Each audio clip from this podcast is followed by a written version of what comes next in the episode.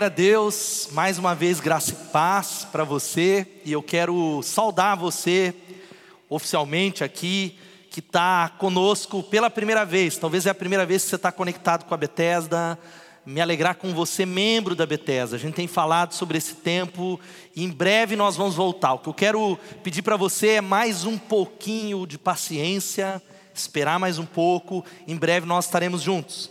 E hoje nós estamos iniciando uma nova série uma série muito pertinente para um tempo em que nós vivemos, e o tema dela é contagem regressiva, a pandemia ou o coronavírus e a volta de Jesus.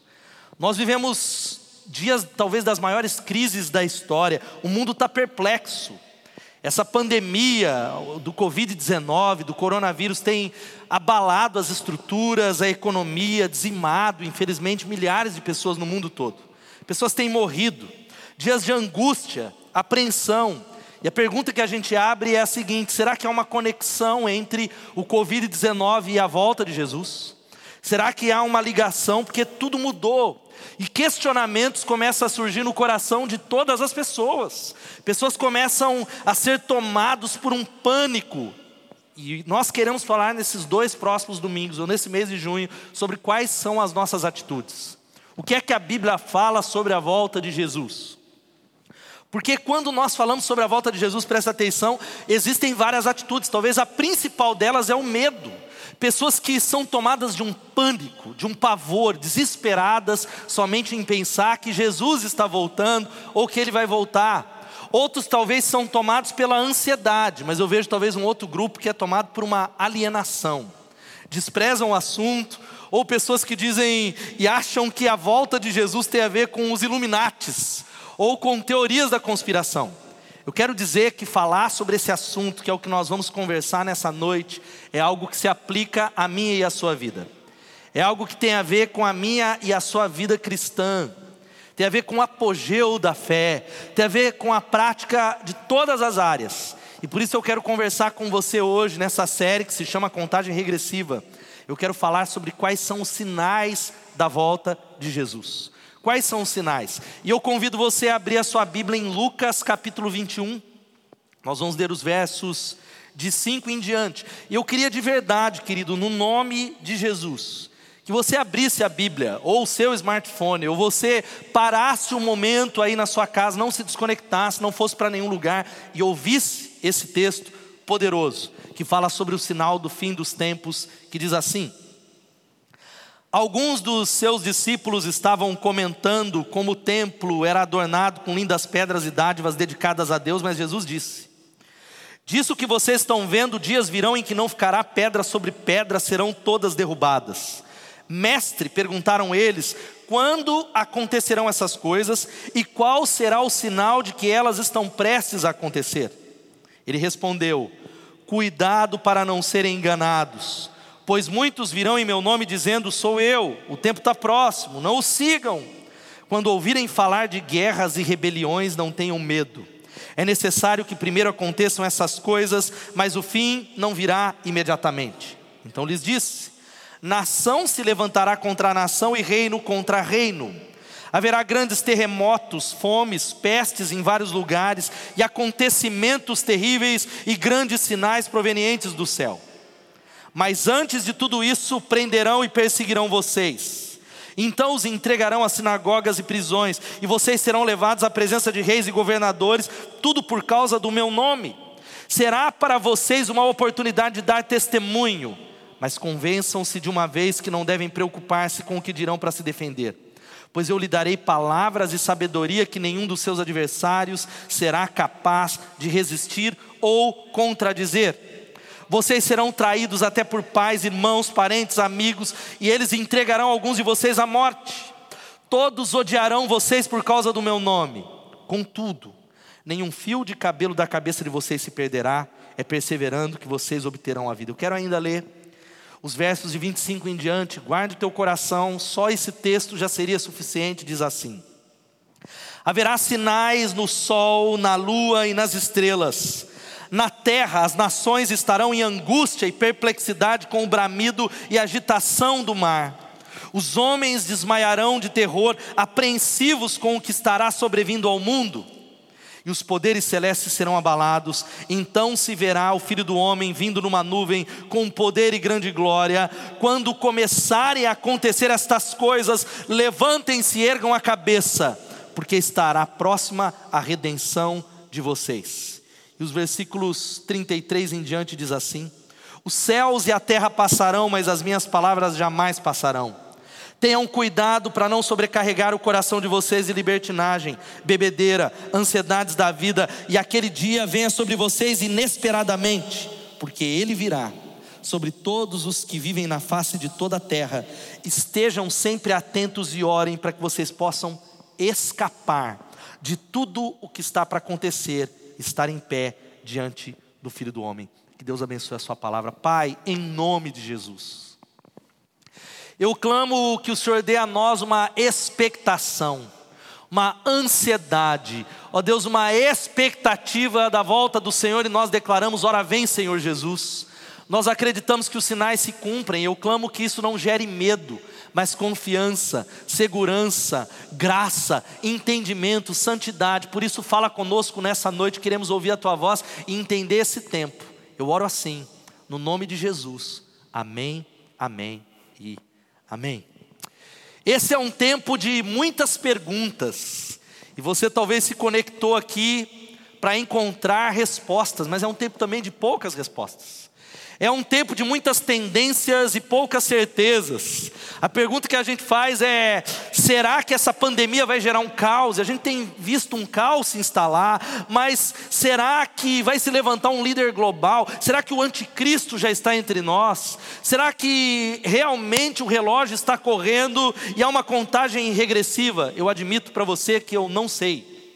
Eu não sei todas as respostas. E falar sobre a doutrina das últimas coisas e falar sobre escatologia, eu preciso introduzir essa palavra, é um assunto complexo e vasto nas Escrituras. O nosso propósito nesses domingos é talvez trazer algo bem prático para você.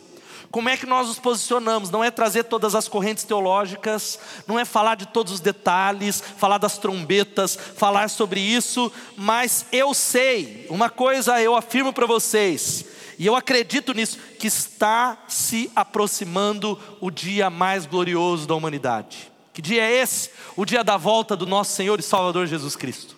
Ele está voltando, porque é a volta de Jesus, preste atenção, a segunda volta de Jesus é o apogeu da nossa fé, é a consumação da história é o pináculo da nossa teologia. E sabe por que, que tudo isso é assim? Porque nós não estamos encaminhando para um mundo que talvez vai terminar injusto. Não.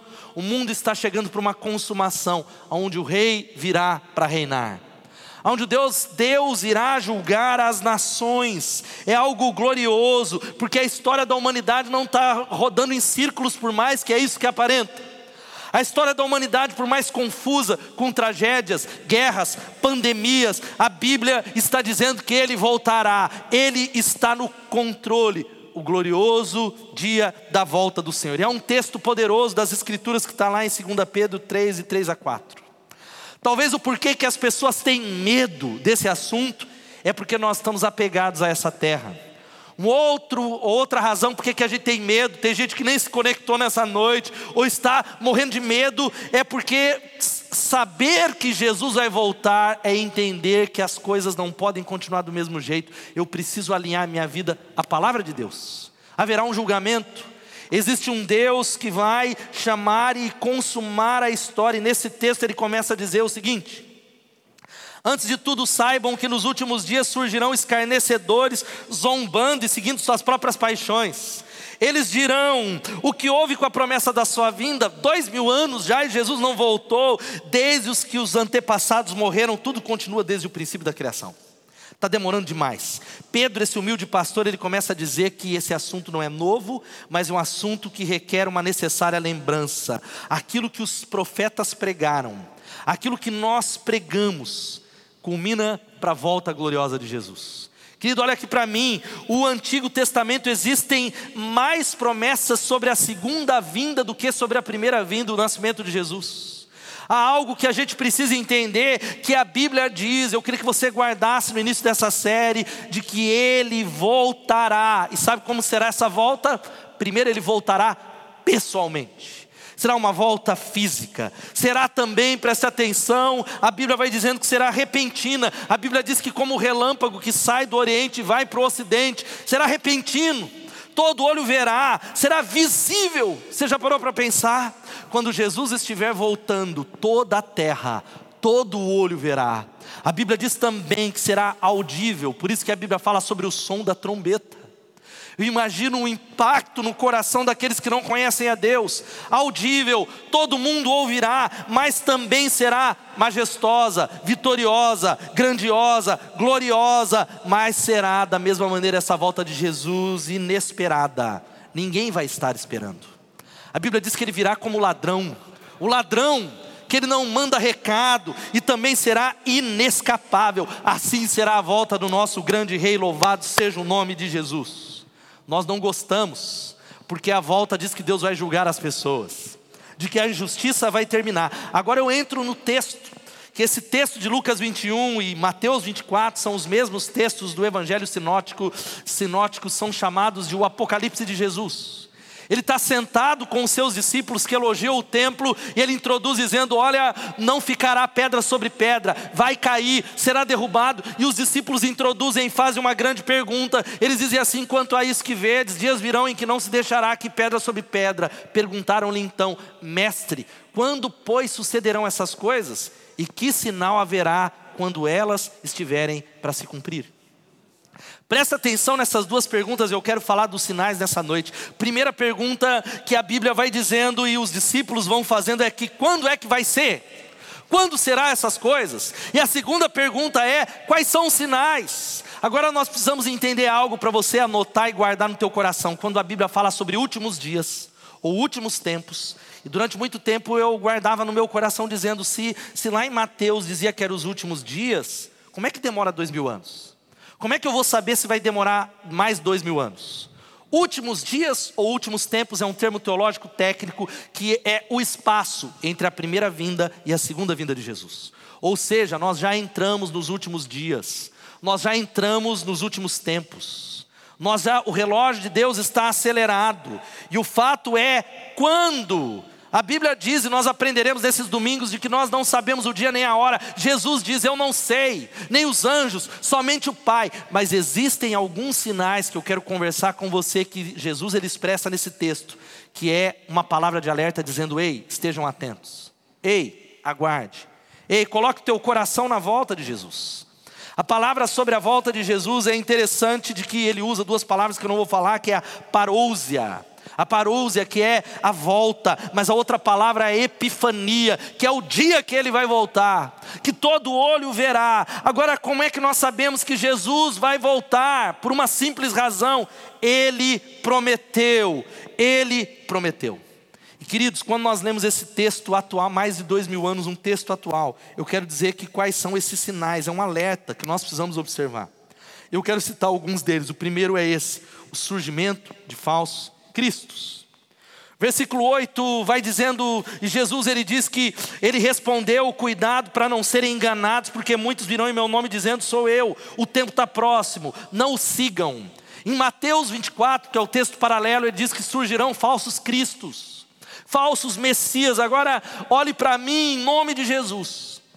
É muito interessante que quando Jesus introduz os sinais, o primeiro, o primeiro, ele não falou sobre fazer uma cabana e mudar com a sua família e viver debaixo de um riacho, porque vai acabar tudo. Para trancar a sua faculdade, para correr casar, para correr, olha, para tudo. Não, não, não. Ele introduziu dizendo que o primeiro sinal, ele diz assim: cuidado que ninguém vos engane. A palavra dos falsos cristos, ele está dizendo que o grande perigo e o primeiro sinal é que muitos seriam enganados. O engano é um primeiro sinal. E sabe por que, que nós precisamos entender isso? De que ele está falando de falsos cristos, literalmente pessoas que dizem eu sou o Messias, mas ele está falando de uma maneira ampla sobre falsos ensinamentos, sobre doutrinas que não têm a ver com a palavra de Deus, sobre pessoas que vão andando e seguindo o caminho do discipulado de Jesus e são enganados por um discurso por uma palavra, por uma distorção da palavra de Deus. Agora preste atenção: os falsos mestres se multiplicam, mas só existem falsos mestres porque as pessoas desejam ouvir essas mentiras. anseiam ouvir mensagens que não têm a ver com a verdade. Elas querem ouvir isso porque não amam a verdade, porque amar a verdade significa alinhar minha vida e parar de fazer uma série de coisas. Isso diz respeito que se a Bíblia fala e coloca um padrão de casamento e eu não concordo com esse padrão de casamento, vou mudar esse padrão de casamento. Se a Bíblia está falando sobre a sexualidade e eu não concordo com esse tipo de sexualidade, eu não me arrependo, vamos mudar como é isso. Vamos mudar o que a palavra de Deus vai dizendo. E sabe onde é que o texto vai dizendo sobre essa questão dos falsos mestres? Que uma das maiores tentações da humanidade, eu tenho visto isso acontecer até mesmo no Brasil. E muita gente fala, pastor, então você é de esquerda. Tem gente que me procura e diz que eu sou de esquerda. Há pessoas de esquerda que dizem que eu sou de direita. Há outros que dizem que eu estou é, mais centralizado. Eu digo, depende de onde você está. Mas eu tenho visto, seja lá ou cá, pessoas que acham que a esperança de redenção na nação tem a ver com homens tem a ver com um político A ou B. Eu quero dizer que nós nos envolvemos com a polis, com a cidade, nós votamos, mas a esperança não está aí a esperança não está neles. É por isso que uma das maiores tentações na história, seja na política, em qualquer área, é a gente seguir um Salvador autoproclamado. Alguém que se levante como um salvador da pátria. E a maior tragédia é dupla.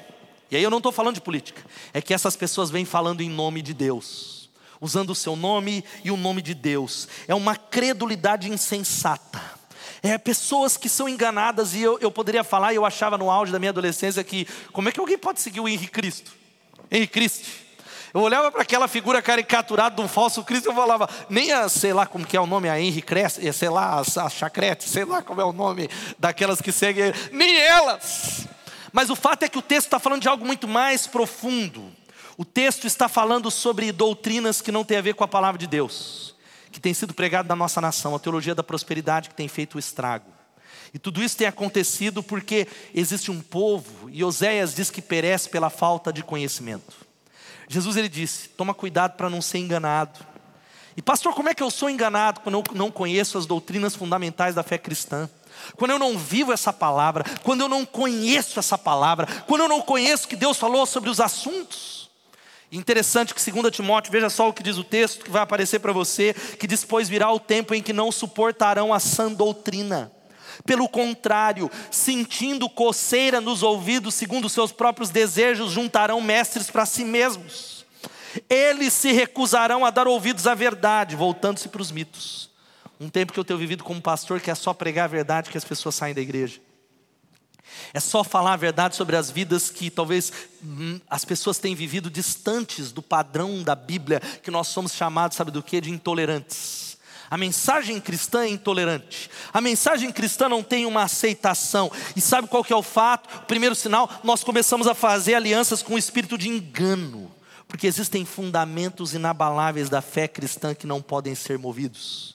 O segundo sinal que Jesus falou, e é tão interessante que o versículo 9, ele vai dizendo isso, são guerras e destruição.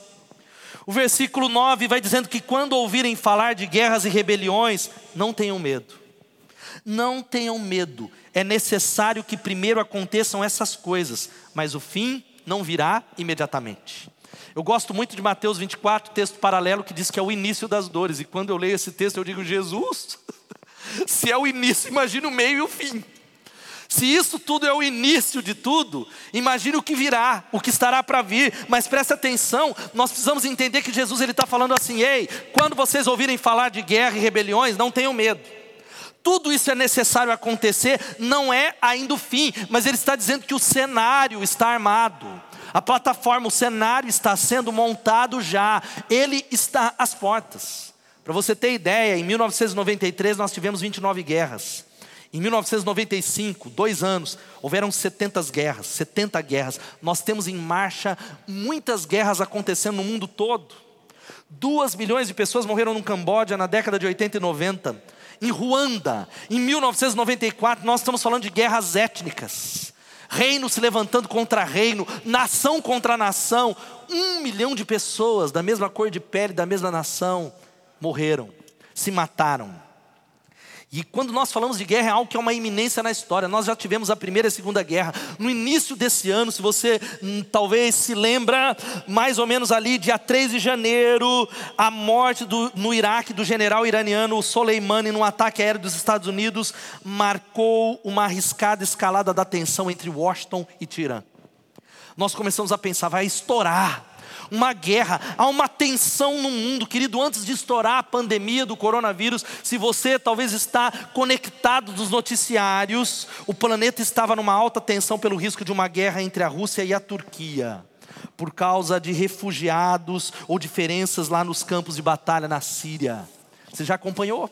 Guerras e conflitos no mundo todo, na Síria, na Índia, no Paquistão, um medo constante das armas, talvez nucleares da Coreia do Norte. Quando nós olhamos para a África, nós pensamos que o Estado Islâmico e talvez é, tantas agências de destruição ou terroristas estão somente lá na Ásia, estão naquele lado, mas na própria África Ocidental. O Boko Haram, que é talvez um dos maiores organizações fundamentalistas islâmicas, tem invadido não só a Nigéria, mas quase todo o continente africano, uma iminência de guerra. E sabe qual que é o resultado disso, gente?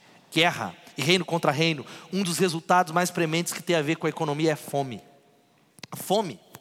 A fome. Fome que talvez está aqui ao seu redor. Você que acompanha, eu não sei onde é que você está assistindo, mas na nossa cidade. Por isso que nós temos um mercado solidário. Existem centenas de famílias em Piracicaba que passam fome. Há uma estatística, e eu quero ler algumas para você.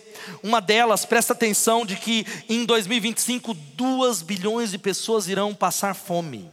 Hoje, 25 mil pessoas morrem de fome. Há umas outras coisas que dizem que, presta atenção, imagens pesadas. Mas essa é uma realidade. A cada 5 segundos, uma criança morre de fome no mundo. Outro que vai aparecer: 700 milhões de crianças sofrem de desnutrição. A África é talvez um continente que é formado por milhares e milhares e milhares, talvez milhões de órfãos. Outro que está ali entre 13 e 18 milhões de pessoas, principalmente crianças, morrem de fome no mundo. Estão morrendo não só no continente africano, um outro dado, a cada minuto, presta atenção, uma criança morre de AIDS no mundo. Crianças. Existem no Senegal, por exemplo, aqueles que são chamados as crianças da lata. 500 mil órfãos que andam e perambulam nas ruas de Dakar e não têm o que comer. Outros, há cerca de 170 milhões de crianças subnutridas no mundo, causando 3 milhões de mortes por ano. 3 milhões de mortes por ano.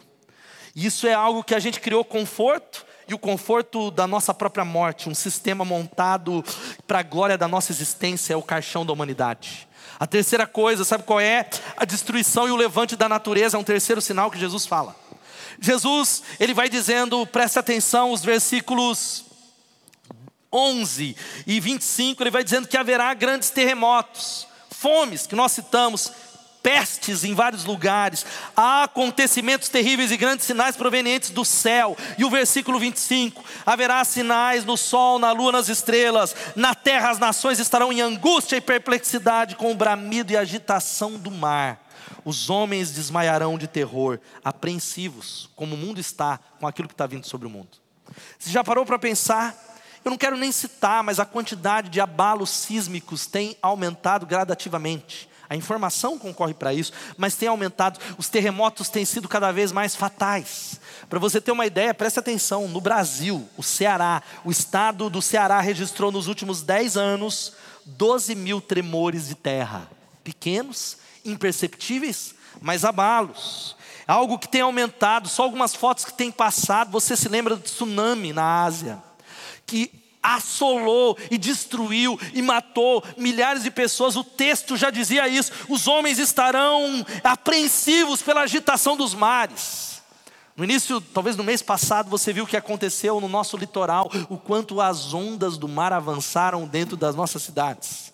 Sinais, sinais e sinais. Existem muitas outras coisas, porque esse texto vai falando sobre doenças, uma outra versão, pandemias, vírus, cada vez mais incontroláveis. Preste atenção, nossos antibióticos estão perdendo poder sobre os zilhões de monstrinhos micro, microbióticos do planeta. E já há quem veja um cenário de proporções apocalípticas.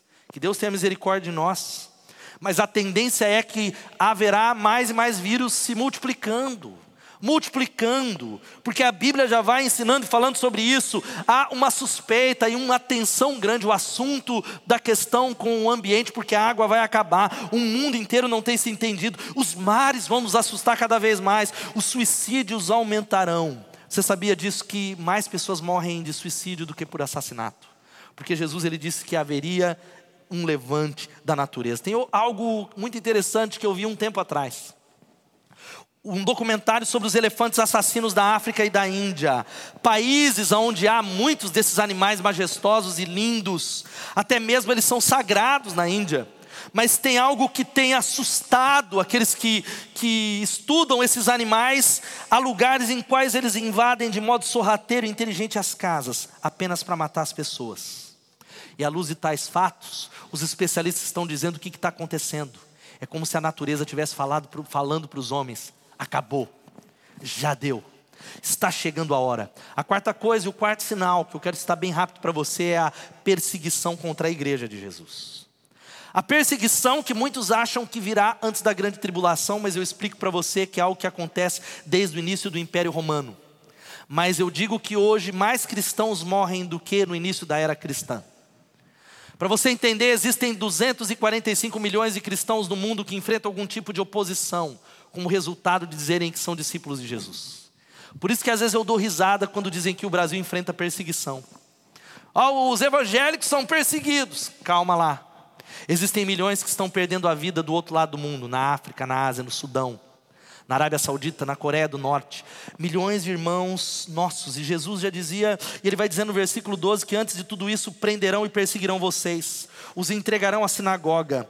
Vocês serão levados à presença de reis e governadores, tudo por causa do meu nome. Tudo por causa do meu nome. Tudo. Mas eu lhes darei palavra e sabedoria que nenhum dos seus adversários será capaz de resistir. Ele vai falando, preste atenção, mas nenhum fio da sua cabeça vai se perder, a sua alma será preservada. É perseverando que vocês obterão a vida. E o texto não está falando de salvação, está falando de interesa da fé impedir ou talvez não ir para apostasia. Sabe qual é a quinta coisa? Chegando no final, tem muitos outros sinais, a destruição da família. Sobre isso eu não preciso nem falar, nós terminamos no domingo passado o mês da família. Eu não preciso nem exemplificar. O versículo 16, Lucas vai dizendo que vocês serão traídos até por pais, irmãos, parentes e amigos, e eles entregarão alguns de vocês à morte texto vai falando sobre isso, mas há implicações sobre o ataque sobre o casamento, o ataque sobre o conceito de família. Está falando sobre uma sexualidade distorcida, sobre abusos não só físicos, mas está falando de pedofilia. Está falando sobre uma geração que virou as costas para Deus, uma geração que tem procurado mais os seus prazeres, um ataque, uma destruição. E o último sinal que eu quero falar hoje, sabe qual é? O aumento da maldade e o esfriamento do amor. O aumento da maldade. O texto paralelo de Mateus 24, 12 diz que devido ao aumento da maldade, o amor de muitos se esfriará. E querido, o pecado está no coração humano desde o Gênesis. Mas você é alguém que acompanha os noticiários, nós vamos ficando tão frios com as notícias, tão frios que para a gente não faz diferença porque está se tornando tão cotidiano. Pessoas que tiram a vida de pessoas por qualquer coisa por um celular, por 10 reais. A violência na nossa nação, onde milhares morrem por ano, milhares, milhares são assassinados. Milhares morrem como baratas, não só no Brasil, mas no mundo. Quando a gente fala de violência, o mundo ficou chocado pela, pelo assassinato de George Floyd. Você tem acompanhado que tem levantado é, uma, uma série de protestos importantes no mundo todo por causa da questão do racismo. Mas nós observamos que Jesus ele já falou lá atrás que devido ao aumento da maldade, o amor de muitos se esfriará. O aumento da maldade. Falar de aumento da maldade é falar de apostasia. E sabe o que é apostasia? É o divórcio de Deus. Está falando de uma geração que servia a Deus no altar, que cantava, que bendizia o nome do Senhor, que andava entre nós, que ministrava, mas que se divorciou, apostatou, virou as costas para as coisas de Deus. E eu creio que, sabe o que ele está falando para nós? Existem outros sinais sobre, por exemplo, a volta de Jerusalém para a sua terra, para a sua pátria. A volta de Israel, Jerusalém sitiada e dispersa. Esses não são dias de férias, irmãos. A quarentena não é tempo de assistir só net, não é, ah, eu vou assistir net, ah, eu vou brincar, ah, vou jogar sinuca. Não, não, não. Não é tempo, a não ser que você seja um daqueles que se entregou a causas idiotas, temporais. E talvez eu feche essa palavra dizendo, pastor, então se tudo isso é assim, o que nós vamos fazer no meio de tudo isso? Jesus ele fecha esse texto e eu deixo bem rápido com você três conselhos. O primeiro, sabe qual é? Viva para Deus. Viva uma vida de santidade, porque, querido, quando Jesus ele fala e o Novo Testamento fala mais sobre a volta, somente Filemão e 2 e 3 João não fala da volta de Jesus. O Novo Testamento fala mais que ele vai voltar, ele voltará, ele vai voltar, ele está às portas, estejam preparados. Sabe por quê? Não é para gerar medo em você, mas é para gerar, sabe o que? Temor, expectativa, graça, alegria, confiança e segurança. Viva para Deus em nome de Jesus. É interessante que o versículo 34 vai dizendo algo poderoso. O texto que lemos diz assim: Tenham cuidado para não sobrecarregar o coração de vocês de libertinagem, bebedeira, ansiedades da vida, e aquele dia venha sobre vocês inesperadamente. E aquele dia venha sem você perceber. Eu gosto da mensagem que diz assim: fiquem atentos. Não permitam que a esperança de vocês se percam na roda viva de festas, bebidas e compras, senão aquele dia pegará vocês de surpresa como uma armadilha, porque virá a todos em toda parte, de uma vez, não durma no ponto, irmão. É o texto da Bíblia que diz: não durma no barulho. O texto está dizendo assim que eu, eu tenho visto isso acontecer e nós corremos o risco, eu corro o risco de entrar nessa roda viva de pensar que a vida é festa, é bebida, é comprar, é me alegrar, são as coisas dessa terra. O texto, e eu tenho visto uma multidão de discípulos, membros dessa igreja, se perdendo nessa roda viva, vivendo para isso. E o texto diz: olha, aquele dia virá a todos, em toda parte e de uma só vez. Por isso, viva uma vida dedicada ao Senhor, viva uma vida separada, atenta, dedicada àquilo que é eterno. Segunda coisa, sabe qual é? Esteja atento e em oração. Vigie e ore. Vigie e ore em nome de Jesus. A Bíblia diz que ele vai voltar quando a gente não espera. Então, provavelmente não vai ser agora, no tempo do coronavírus. Porque agora está todo mundo assim, a gente está fazendo até uma série, será que ele vai voltar? A Bíblia diz que ele virá numa hora que nós não esperamos. Ele virá como um ladrão na noite. E o versículo 36 diz assim: Estejam sempre atentos e orem para que vocês possam escapar de tudo que está para acontecer ainda, estar em pé diante do Filho do Homem. Mas sabe qual que é a boa nova? O sangue de Jesus os protege, o sangue de Jesus e o sacrifício de Jesus, e Jesus sendo nosso Senhor é a garantia de que Ele vai nos buscar de que nós estaremos com Ele naquele grande dia. Louvado seja o nome de Jesus. Isso significa estar atento, com expectativa, aguardar a Ele. Ora vem, Senhor Jesus. E a última coisa e último conselho, sabe qual é? Espalhe essa notícia a todas as pessoas. Espalhe as boas novas para os homens, dizendo: Ele vai voltar e Ele vai julgar. Sabe a grande discussão de que o mundo é injusto? Ele é, mas não vai terminar desse jeito. O mal não vai vencer eu li o final da história. E lá a Bíblia diz que já tem um vencedor. Jesus, ele venceu. Jesus voltará de maneira visível, poderosa. Louvado seja o nome de Jesus. Nós precisamos pregar essa palavra, meus irmãos. Nós precisamos pregar a tempo e a fora do tempo. Eu fecho essa palavra dizendo que nós precisamos nos preparar para o fim. Prepara-te nessa noite para se encontrar com o Senhor, o seu Deus prepara a tua família, acerta a sua casa, que o povo de Deus esteja preparado e vigilante em oração. E eu quero dizer que, fechando essa mensagem, nós vamos celebrar a ceia, a ceia que fala sobre essa volta, que você precisa viver de uma maneira, viver como se ele fosse voltar amanhã, mas planejar como se ele fosse voltar mais para frente. É assim que o crente vive. Ele vive de um jeito, tanta santidade, busca e quebrantamento, como se ele fosse voltar amanhã mas planejando, trabalhando, se dedicando, pregando o Evangelho. Louvado seja o nome de Jesus. Sabe o que eu digo? Maranata, ora vem, Senhor Jesus, Ele voltará. Aplauda o Senhor aí na sua casa, em nome de Jesus. Antes de irmos para a ceia, eu quero orar com você, querido. Eu não posso deixar de dar uma oportunidade para você que está na nossa transmissão e não, conhece Jesus. E quando eu digo conhecer, presta atenção, eu não estou falando da religião, ou se você é evangélico, ou se é dessa igreja, mas eu estou falando se você ainda não teve uma experiência pessoal com Jesus Cristo. Se você é alguém que diz eu tenho medo da volta dele, pastor, eu não estou preparado porque ainda eu não entreguei, eu não confessei Jesus, eu não peguei a chave da minha vida e dei para ele.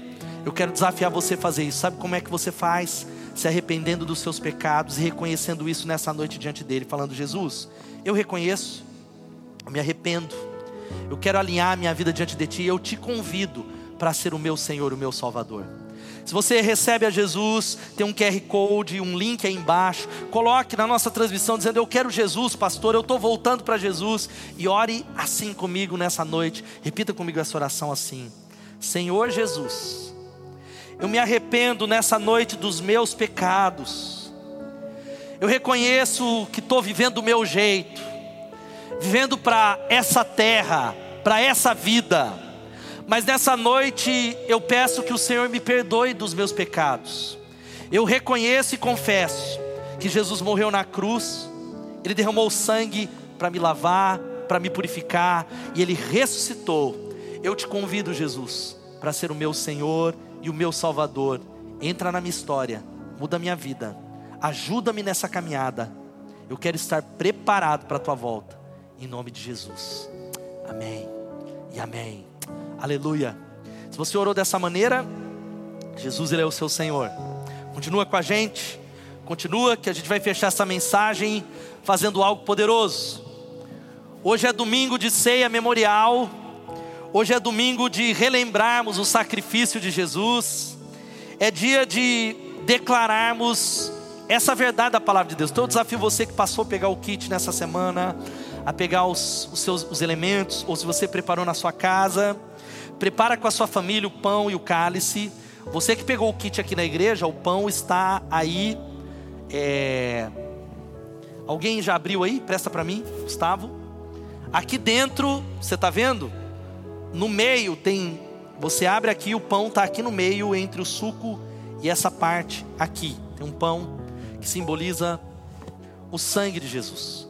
Mas eu quero ler um texto, a gente já leu, mas Apocalipse que é o livro que fala das últimas coisas, vai dizendo assim no capítulo 1, versículo 5 em diante. E de Jesus Cristo, que é a testemunha fiel, o primogênito dentre os mortos.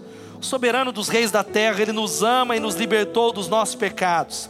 E por meio do seu sangue, nos constituiu reino e sacerdotes para servir a seu Deus e Pai. A ele seja glória e poder para sempre. Amém. Eis que ele vem com as nuvens e todo olho verá até mesmo aqueles que o transpassaram, e todos os povos da terra se lamentarão por causa dele. Assim será. Amém. Eu sou o Alfa e o Ômega, diz o Senhor Deus, o que é, o que era e o que há de vir. Jesus, quando ele morreu e ele, antes de morrer, ele partilhou a ceia, ele deu uma ordenança à igreja dizendo que nós deveríamos observar isso que nós estamos fazendo até que ele venha. E pode ser nessa noite. Eu quero encorajar você a orar enquanto cantamos essa canção que diz que Ele vem. Eu quero desafiar você a adorar ao Senhor, bem dizer, segurando os elementos, declarando que Ele vai voltar. Nós estamos alinhados com essa volta. Vamos cantar e depois nós vamos partilhar os elementos, reconhecendo a volta, celebrando o sacrifício e a morte de Jesus. Aleluia! Vamos declarar.